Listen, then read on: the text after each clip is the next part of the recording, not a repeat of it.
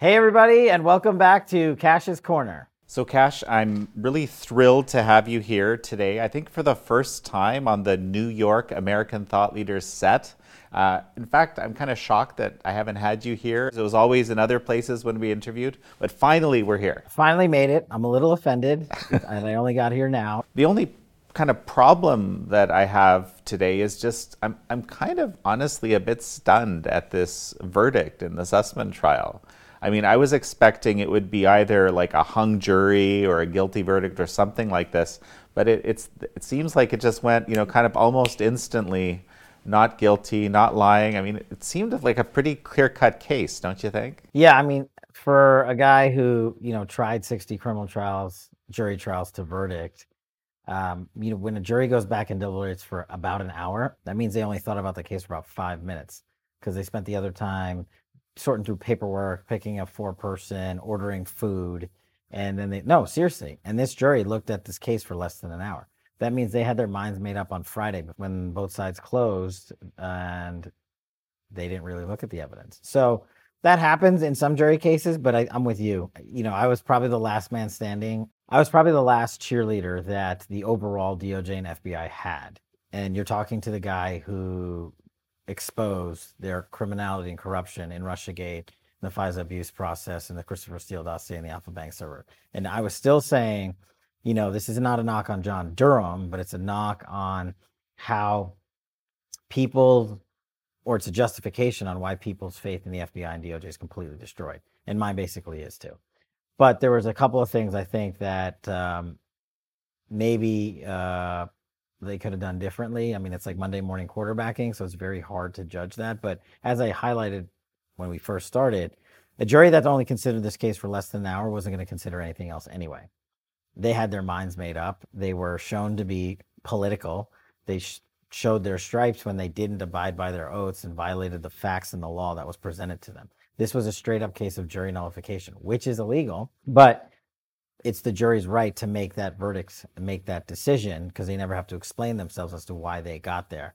And all the folks that were saying DC juries are tainted and DC juries are very problematic, well, this case will stand for a long time to prove that very point, because this wasn't, as we always said, a he said, she said. It was a document case. It was the defendant's words under oath showing him to have lied to the FBI. That was the case.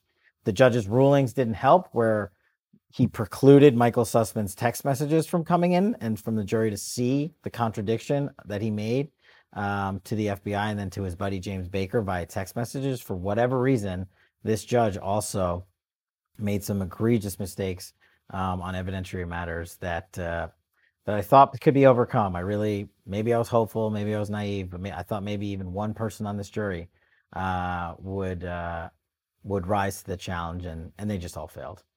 Well, and, and, there's also this issue. There were a number of Clinton donors on the jury, and there's one I think that had a daughter that was I think on the crew team with Sussmann's daughter. I, I am not sure if I have that entirely, no, exactly right. right. You know, picking a jury in D.C. is always problematic if you're bringing a case that has any sort of political leaning.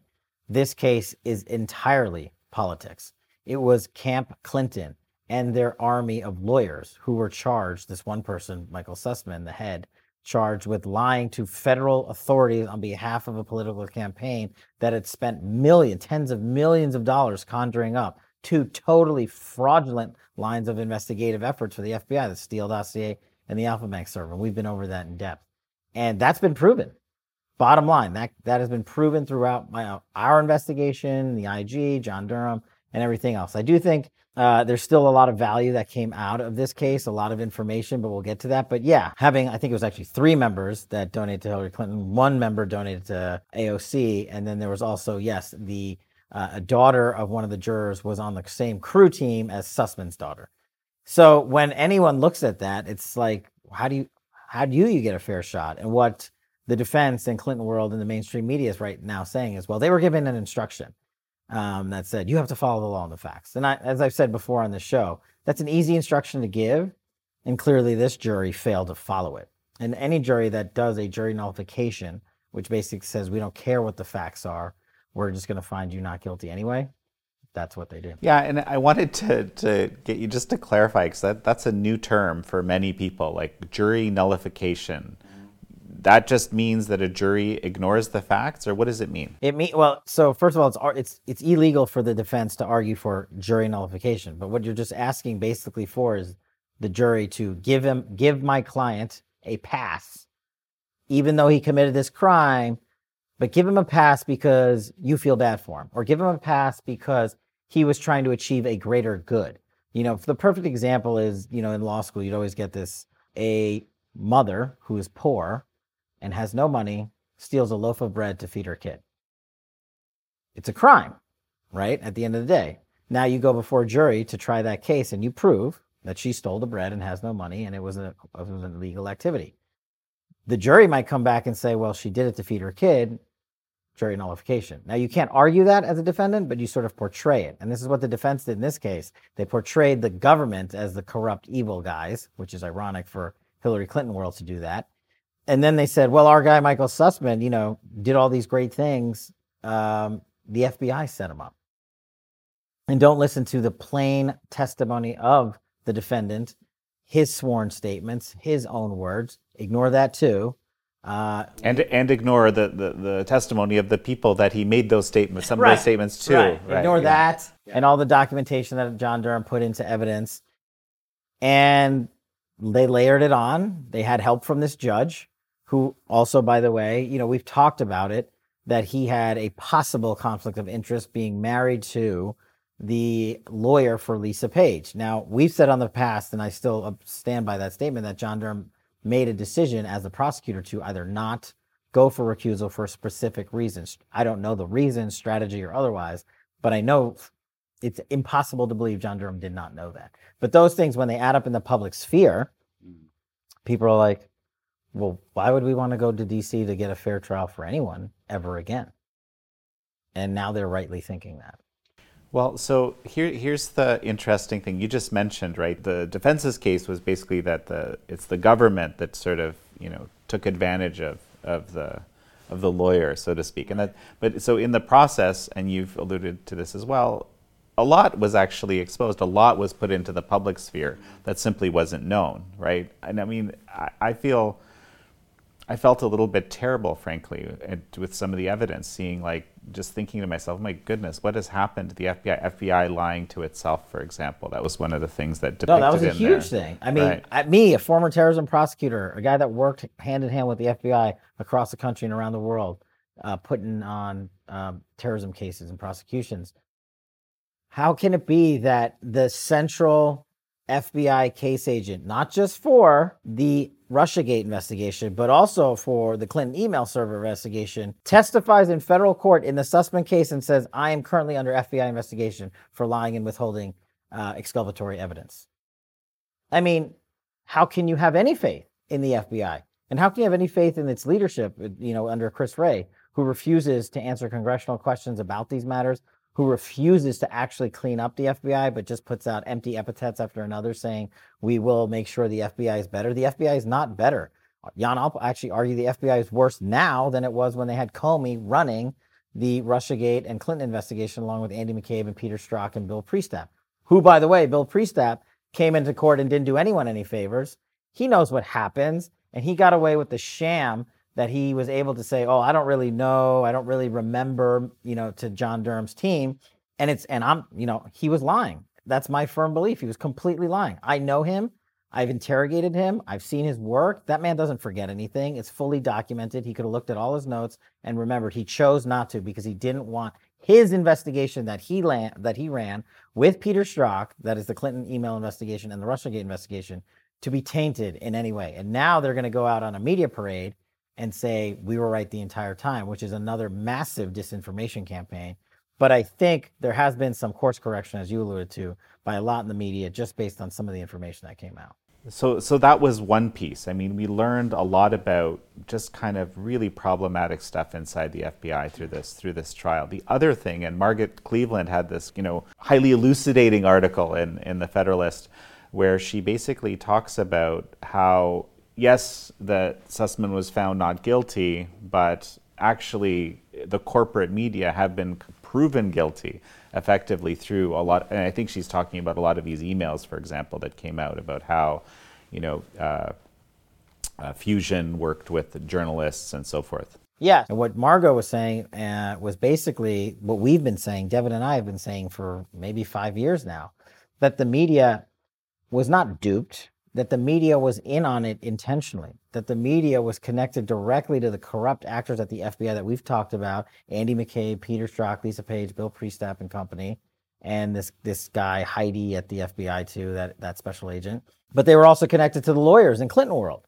And we found out through the Sussmann case that there were meetings with Fusion GPS, which is, for those of you who've never heard them on our show, and I don't think there is anyone that is, but just in case, Fusion GPS is basically the media quarterback corporation for the Hillary Clinton campaign, for Russiagate and the Alfa Bank server and the Clinton email scandal.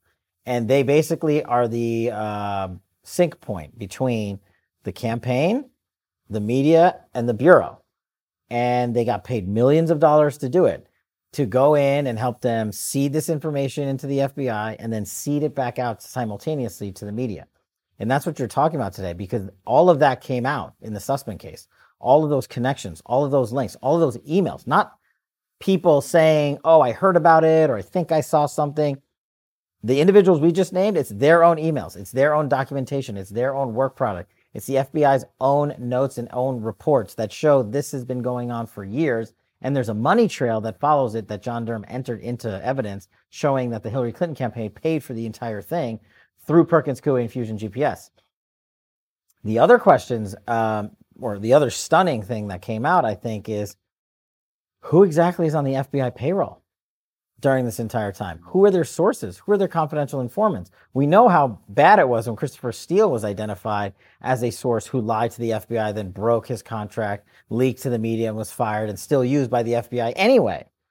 Now we learned about Rodney Joffe. And who's next? It just doesn't seem to end. Well, and of course, you know, the, the really big thing I think was that the testimony of Mook, which was essentially that uh, Hillary Clinton just approved the, the Alfa Bank operation, for lack of a better term. Yeah, well, we'd been saying that, and I think Devin and I said that we've proven this because you can't be a candidate for president of the United States, the presumptive president back in 2016, and spend 50 to 100 million dollars of campaign finance dollars on opposition research, which is illegal, and they got caught by the FEC, and they basically agreed to it and paid the fine anyway just to get this thing buried. But we're not going to stop talking about it you can't, as the head, we've said this, credibly say, I have no idea what's going on. And your campaign managers for years have said, we have nothing to do with the Alfa Bank server, yet they have now been shown through this case again that not just Robbie Mook, but Jake Sullivan and her have known the entire time. Not only was their firm, was their campaign billed by Perkins Coie and Michael Sussmann for the work, the campaign manager himself, Robbie Mook, said she knew about it, she agreed with it, and she sent us out to the media with that information they knew to be false. That is probably the biggest statement that'll stand out apart from, you know, sort of the Michael Sussmann part of this case. And Robbie Mook's testimony was as a defense witness. So supposedly he was there to help Sussmann, but that one line or two lines are, are going to resonate for years to come when it comes to Hillary Clinton and whether or not she was a part of this. She engineered it pursuant to that testimony. And if I could just circle back real quick to Rodney Joffe, I agree with you that I think from a macro perspective, that statement that Robbie Mook put out, highlighting Hillary quarterback the whole thing, is probably the biggest thing to come out. But for me, as a former federal prosecutor brought these cases and as a public defender who defended against them, the source work is always the most important because you want to get the source, the FBI sources, the confidential human sources, the CHSs that we call them. You want to make sure they did the right work and that they weren't just paid to do it and they were paid to lie or they didn't violate the law or they didn't leak to the media. We caught Christopher Steele and Fusion GPS doing that entire charade or unlawful activity through Bruce Ohr and DOJ already one time. So for me now, the lead Russiagate investigator here, for the first time during the Sussmann case, that Rodney Joffe, the tech executive who, as I've called the Christopher Steele of the Alfa Bank narrative, was also an FBI source for something like a decade. What is the terms of that?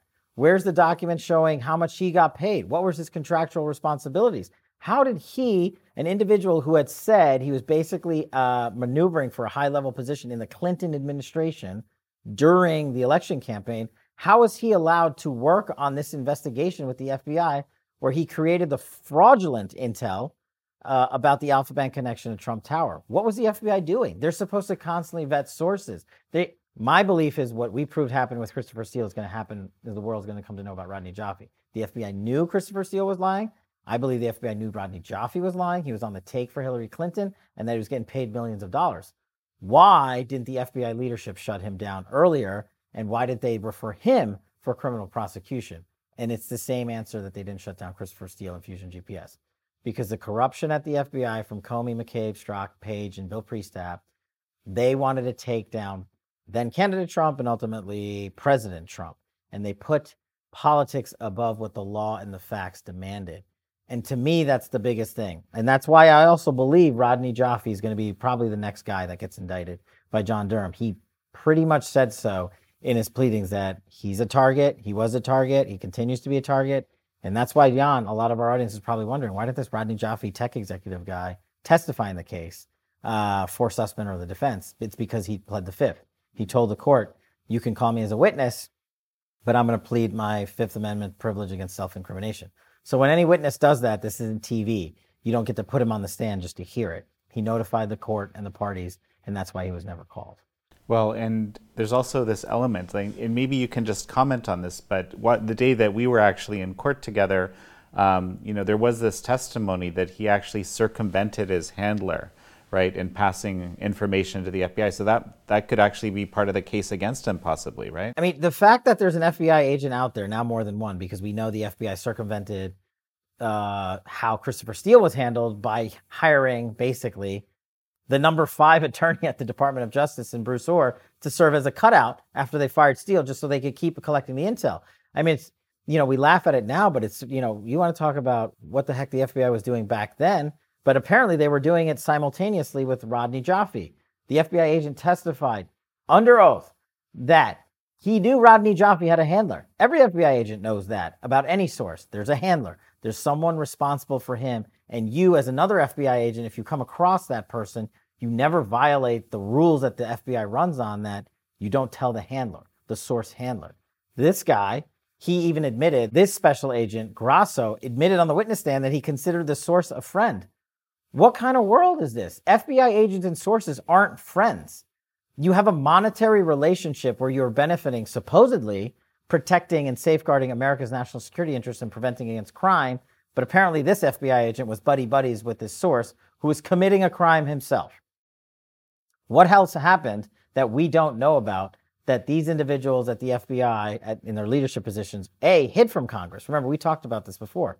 Why didn't I, as the chief investigator for Russiagate with Chairman Nunes, who issued 17 subpoenas to, amongst others, the FBI and DOJ, get provided this information? We asked for all of it. They told us none of it. What we were doing was trying to shine accountability by trying to expose the facts. And they have slowly come out in this Michael Sussmann with stunning regard. And I think the media has even been forced, uh, those that didn't cover it before, to at least cover it in some way. So it's a little bit of a silver lining, if you want to call it that. It's not the accountability everybody was looking for. But even I woke up today and said, look, you, you can't stop. You, you know, if you're in this business or if you're in this industry or if you want to see our agencies and departments restored to their years before credibility, then you have to keep fighting for this. And I think there was a few people at Congress that made some fun moves uh, this week on this entire process. Okay, so now I have a whole bunch of things. You just you just brought one another thing up, which is just this these questions about why did Mr. Sussmann have, you know, these FBI passes, for example, right? This isn't. It's just a curiosity, right? I, I remember it came up, someone flagged it and now there's actually been questions asked about it. Yeah, I think what you're referring to is both in uh, you know in social media and just in the media in, in, in general. I think is my my understanding is it's pursuant to a congressional inquiry led by, led by um, Congressman Jim Jordan, Congressman Matt Gaetz. uh, but I could be wrong. But basically, what happens is when you work in a secure building, such as the FBI, you have secure credentials that allow you access to classified areas and allow you access just to get in and out of the building. I know I've had all of these badges every building has a different badge essentially. And it, it is, and rightfully so, a very difficult process to obtaining that badge because you don't want anyone walking in and out of there. You certainly don't want a lawyer for a political campaign to have access to the headquarters of the Federal Bureau of Investigation. But what we're learning now is somehow Michael Sussmann, while funneling this information about Christopher Steele and the dossier on behalf of the Hillary Clinton campaign and the Alfa Bank server uh, nonsense and tech executive Rodney Joffe to the FBI, to the CIA, had an access badge to the FBI. And Christopher Wray, the current FBI director, would not answer a question about it from one of the Republican members of Congress this past week when he was asked about it under oath. That to me is stunning. A, why you wouldn't answer. It doesn't surprise me because Christopher Wray has never complied with actual accountability and actual oversight from Congress, whether it's documents and whatnot. And so him providing a non answer is not surprising. It's just hurtful to the reputation of the FBI. But more importantly, is the why. Why is this guy who's on trial at this point, he was still on trial, um, an indicted individual, why was he given access in the past to walk in and out of the FBI as he saw fit? I think that's a whole nother investigation waiting to happen. But, so it's not common practice. I mean, this is the thing because No. sometimes because sometimes people will yell and scream about things, and you you learn. Well, actually, this is just kind of normal, right, for people to have, right? But that's you're saying that's not the case here. F- to get in and out of an FBI building, you need to be an FBI agent, a full time FBI employee, or an FBI contractor, or a lawyer at the Department of Justice. That's basically how you get in and out of there. Now, there's guests that can come in and out who are assisting on cases and things like that, but th- you do those off as one offs. You walk down, you mm-hmm. sign them in, they submit their driver's license, they sign the logbook, you've already screened them, and then they go through the metal detectors and then they're allowed in. The badge allows you to circumvent that entire process and walk in and out of there with reckless abandon without announcing to anyone you're even coming. That's apparently what Michael Sussmann had. Why? Why was he given that kind of access? Who else was a source? It's just stunning to me that they allowed this. Well, it's I mean, it's possible he has some other relationship with the FBI that that, that isn't disclosed, right? That that allowed for that. maybe he did, maybe a client did, but it's it's about time we figured out what it was. Did John Durham know of this information? I don't know. Um, you know, it seems to me that this information came from a whistleblower um, over to, over in Congress, which is why which spurned these members of Congress to act, both in a letter to the director and, and certain questionings to to Chris Wray. But th- there's just so much more we need to find out there. And there's also this element of uh, uh, basically the FBI having office space at Perkins Coie. Yeah, I mean, I mean, just when I thought you couldn't make it make up any more fiction that could be crazier from the truth, we just talked about the badge thing. Now you're telling me, a former intel guy, a former guy who was a civilian in the military, and also a DOJ prosecutor who worked in these things that we call SCIFs, secure compartmented information facility. It's just fancy for think of a bank vault where you keep all your classified information and no one's allowed in there with their cell phones, their Fitbits, their fancy watches, because they don't want the information to leak out and things like that. And we don't want our enemies to get it, rightfully so. These these SCIFs, these vaults are very expensive to build and maintain. But it's now been reported that the Perkins Coie law firm had such a secure space set up by the FBI in their offices. Now, maybe, maybe there's a reason that that occurred, but in my entire tenure of 16 years of government service, I have never heard of a secure compartmented information facility being housed at the headquarters of a law firm that represented the Democratic National Party. I mean, just think of it this way. What would the mainstream media be doing right now if the number one law firm for Donald Trump had a SCIF built by the FBI in its conference room? There would be more outrage than there is time in the week to cover. And again, I don't, maybe there's a reason for it. But the fact that it also happened at Michael Sussmann's law firm, who was an indicted individual at the time and who was under investigation for years by John Durham and who had access to the FBI badge access, now his law firm has some sort of secure facility for FBI agents to work there and for them to work with whom? What else is going on here? Who else does that law firm represent? Does it have to do with anything with Rodney Joffe? But the other thing is that whether all of that even plays out to be credible from their perspective, no amount of law enforcement work should be going on outside of HPIF quarters or secure space in government offices and government buildings. I don't know what the reasoning is here, but I can't think of one that would justify this sort of conduct. A lot of big questions to be asked, right? Yeah. And the, the one thing that keeps I keep thinking about right now, right, is there is this other indictment. Of course, we're expecting based on all this information that was kind of unearthed through this trial that there will be more indictments. I certainly expect it. I know you do, um, and, and and many other who are watching this closely do. Um, the question is, is it even possible, right, given the types of relationships which just ha- happen to happen, uh, appear on juries, for example, in DC, like small town, I guess, right? Uh, is it even possible to try one of these trials in DC in a way that wouldn't, you know, become politicized somehow? Well, what I said publicly just today, um, and then I'll repeat here on the show, is that don't bring him in DC you know, this gets into the legal gymnastics of it all, but there's this thing called, you know, if a crime occurs federally involving the FBI headquarters or what have you, there's original jurisdiction thing.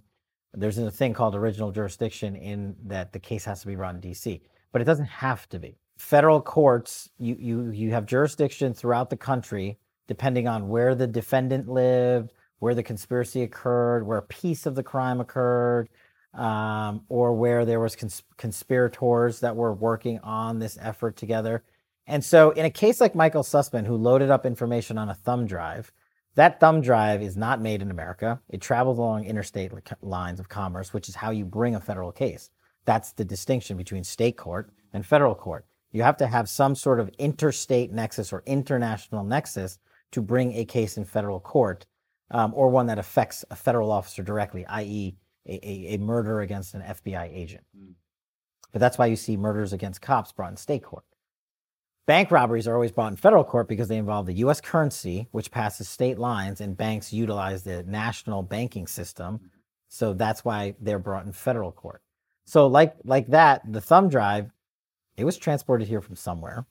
Some part of this conspiracy or this criminal conduct that I still believe Michael Sussmann committed didn't all happen in Washington, D.C. They pick up phones, they talk to people on a phone call. If you're in D.C. and the case is, and the other individuals in Texas, well, you can bring that case in Texas. And so the DOJ just, you know, this is where it gets overly political, and this is why people lose faith in it. You don't have to bring them there. I know because I tried those cases you can put them elsewhere. There's many options for venue, and a lot of federal prosecutors will disagree with you, and it's because they didn't want to do it. They didn't want to, you know, quote unquote, go against the headshed at DOJ to say, well, we usually bring these cases in Washington, but on this instance, we now know why we don't, especially when they're overly political. Now, thankfully, this next Danchenko prosecution is out in Virginia. It's better to be out in Virginia with the jury pool that's out there than the one in DC and we saw how the jury pool here can be tainted. And we also saw how uh, a judge in Washington, D.C. Uh, can have the appearance of impropriety because of his relationship with his wife and the community and basically everyone knowing everyone because that's why it's called the swamp and that's why everyone hates it. So bring it outside.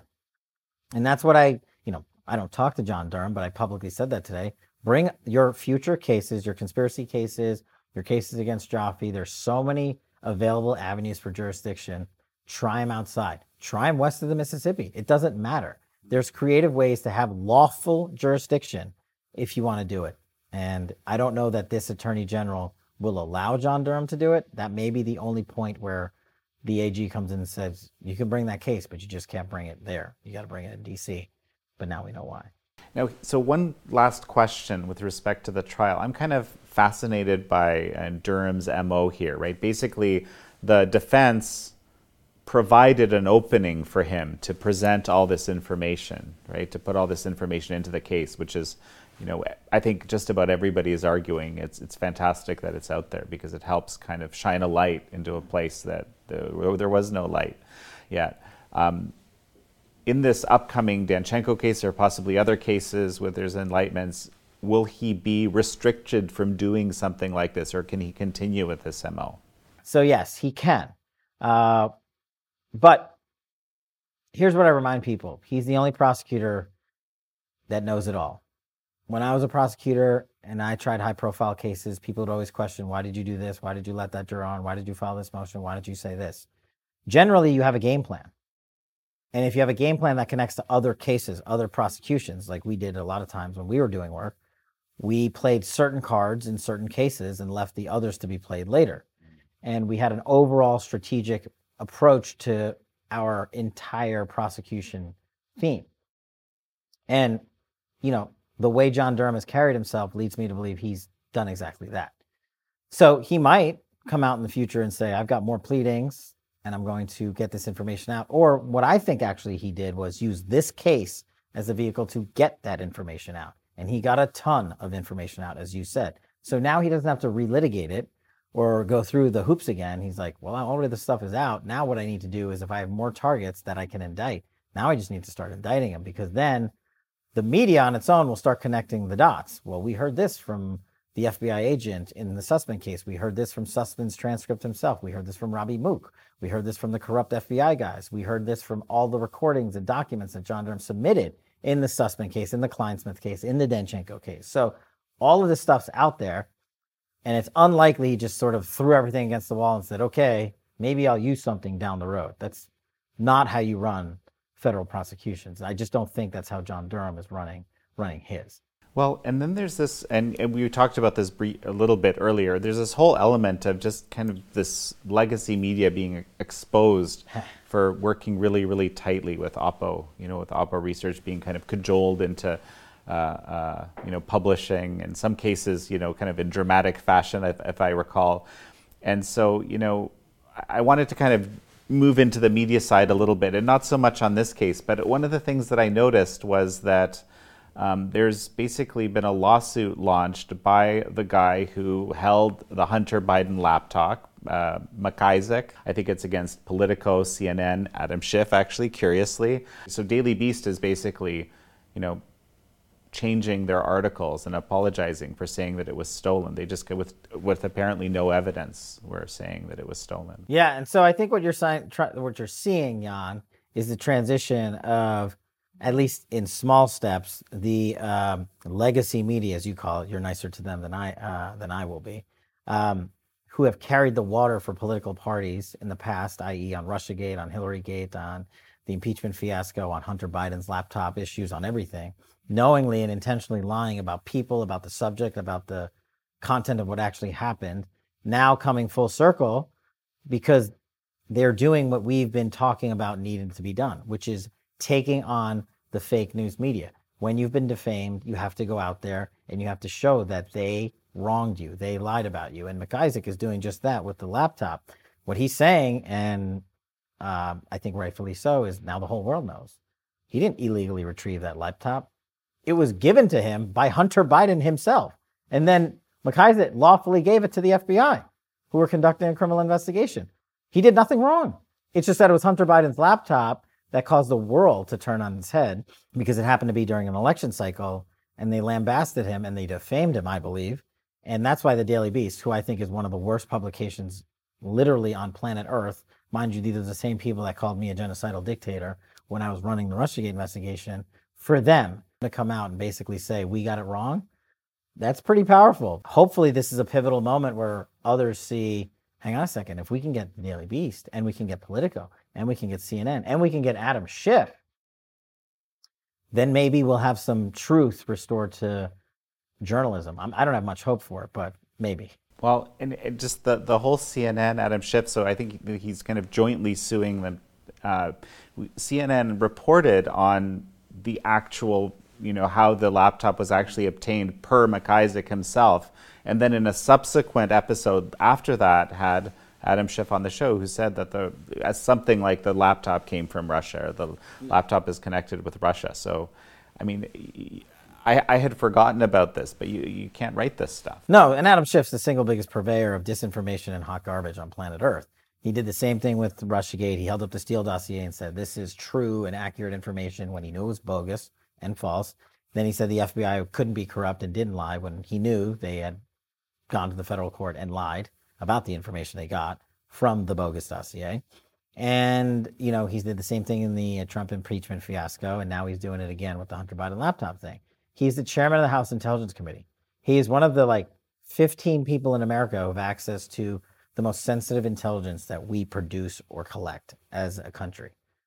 And so he intentionally decided to ignore the intelligence, as I've seen him do, and as he's done here in this case, and now he's been caught. The difference for members of Congress, and this is what I've I've tried to educate people on at fightwithkash.com, which is all about bringing defamation lawsuits on behalf of Americans who've been defamed but can't afford it is everybody's like, why don't you sue, you know, every member of Congress? Well, the speech and debate clause prevents it. What it allows for in court is if you are a member of Congress, you can basically say anything you want, defamatory lies or otherwise. You can even go out and disclose classified information.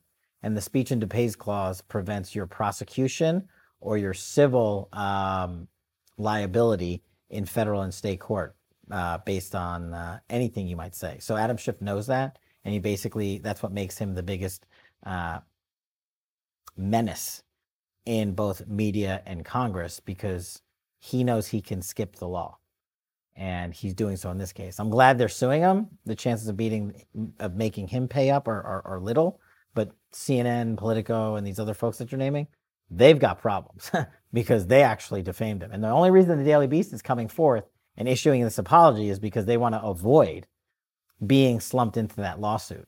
And so it's going to be very interesting to watch how how this one proceeds for MacIsaac. And so, what's this I hear about uh, the advertising, Google advertising with, your book? Uh, basically being shut down? What happened? Yeah, so along the same vein, John, right? The media is so, we've shown it to be corrupt. We, we don't just say it, you know, on our show and your show and Epoch Times overall. We put facts to our words and then put out a story. MacIsaac was one instance. My book, The Plot Against the King, which is the Russiagate book uh, for children about what happened um, in the last five years to our country, became a bestseller. And then just this week, Google informed Brave Books Publishing, the, the, the publishing house that made this wonderful book, that we are shutting down not just the plot against the king, but every children's book they've ever put out. Their whole advertising campaign has been shut down. And this is a small book publisher who teaches great stories to children about the First Amendment, about freedom of speech, about the Civil War, about things you want kids learning about in a fun way without making it political, just like we did in the plot against the king. But because they're big tech, and because they want to suppress the truth like they've done from Russiagate on, Google comes in and says, we're going to we're going to shut down any efforts that you have to publicize the plot against the king without any justification whatsoever, except to say, basically, the book's getting too much attention, so we don't want it to get any more. You're off our platform. Putting my book aside, this entire company, Brave Books, who puts out these wonderful children's books, has been scuttled in an essence. You know, we're going to take it head on uh, because, you know, I don't take a knee for this stuff. And we will come out on top. And eventually, we will be sitting here in a little while in a future episode talking about the time that Google um, was shown to have committed a basically unlawful or unethical activity and shut us down because it was political and because not because they said we were actually lying. So I look forward to that day. And I'll be there to say, I told you so. So, Kash, I think it's time for a shout out. Well, we do have a shout out as always this week, but I want to tell our audience that we have a very special announcement from my friend Jan Jekielek on an amazing movie that they're putting out. So please stay tuned. But this week's shout out goes to William Spielberger. Thanks so much for your wonderful and kind comments on our board at Epoch TV. Thanks to everyone that always posts there every week. We appreciate you watching last week's live feed, and we promise it's not the last one. Many more to come. Kash, thanks for uh, shouting out the film. So, and I'll, I'll, I'll talk to the camera as well. You know, basically, my wife Cindy and I, we put our hearts and souls into making a film called Finding Manny. It's about her Holocaust survivor father and this amazing trip of the family discovering basically what an incredible man he was and how he kept his optimism and his, you know, basically forward looking attitude throughout basically the worst that humanity has to offer or had to offer. And so we're actually premiering this film on Epoch TV. Uh, it's the US distribution across basically all our platforms. Uh, 7:30 p.m. Eastern on Epoch TV on Saturday. I think I looked for many, many years. I tried everywhere.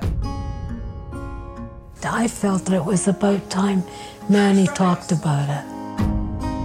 Because for the longest time, he, he didn't.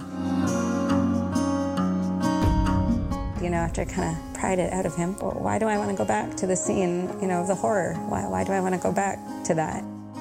Immediately after the war, most people just wanted to move on.